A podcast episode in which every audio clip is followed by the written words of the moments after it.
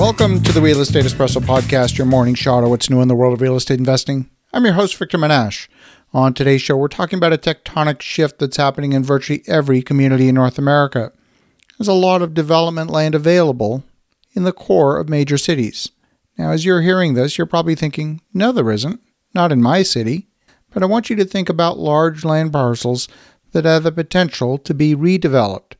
It's rare to find anything more than a couple of acres in the core of a city, but they do exist. What I'm seeing are the handful of shopping malls that have become functionally obsolete in each community. These shopping malls are every four to five miles apart, and many of them are dying. At one time, they had one or two anchor stores, maybe a Kmart or a Sears department store. These medium sized shopping malls were designed and built in the 60s and 70s. The large national brands have long since left these malls. The tenants are small, independent businesses.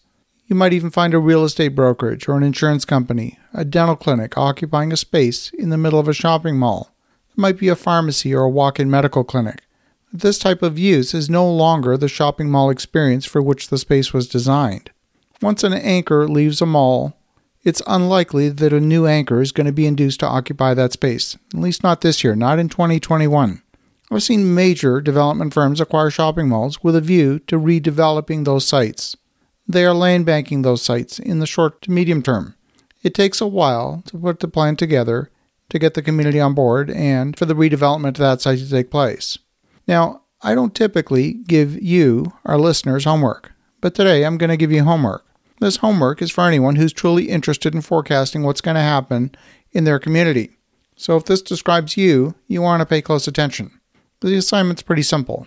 Your mission, should you choose to accept it, is to document all of the dead or dying shopping malls.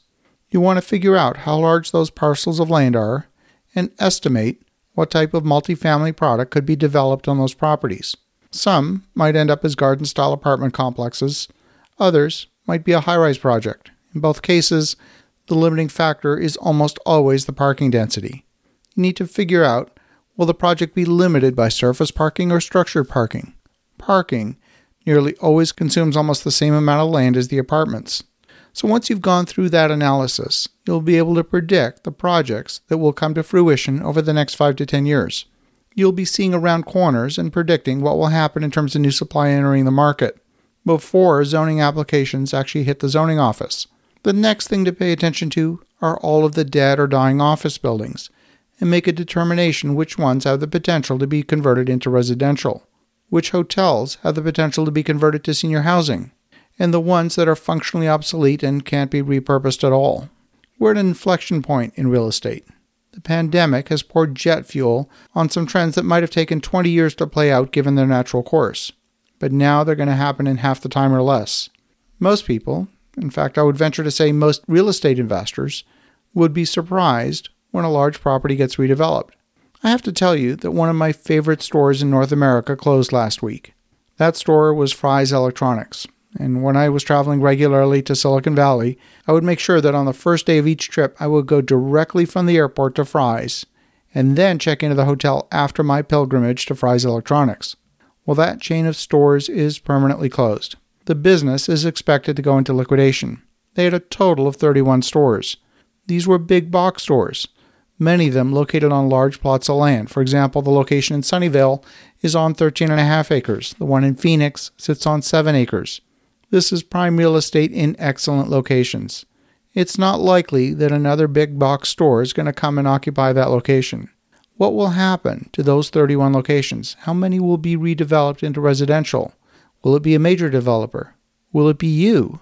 When you start to look at a city through the lens of a developer, you can start to see around corners. Why? Because you're the one who's creating the bend in the road. If it's not you, then it's someone you might know. You see, there are people out there trying to wholesale houses. What if you could be the first to get to the table to get a great deal on a patch of land that might be highly sought after? If this homework assignment resonates with you and you learned something from it, drop me an email. I'd love to hear from you and hear what you learned. You can connect with me at victor at victorjm.com. That's victor at victorjm.com as you think about that. Have an awesome rest of your day. Go make some great things happen. Talk to you again tomorrow.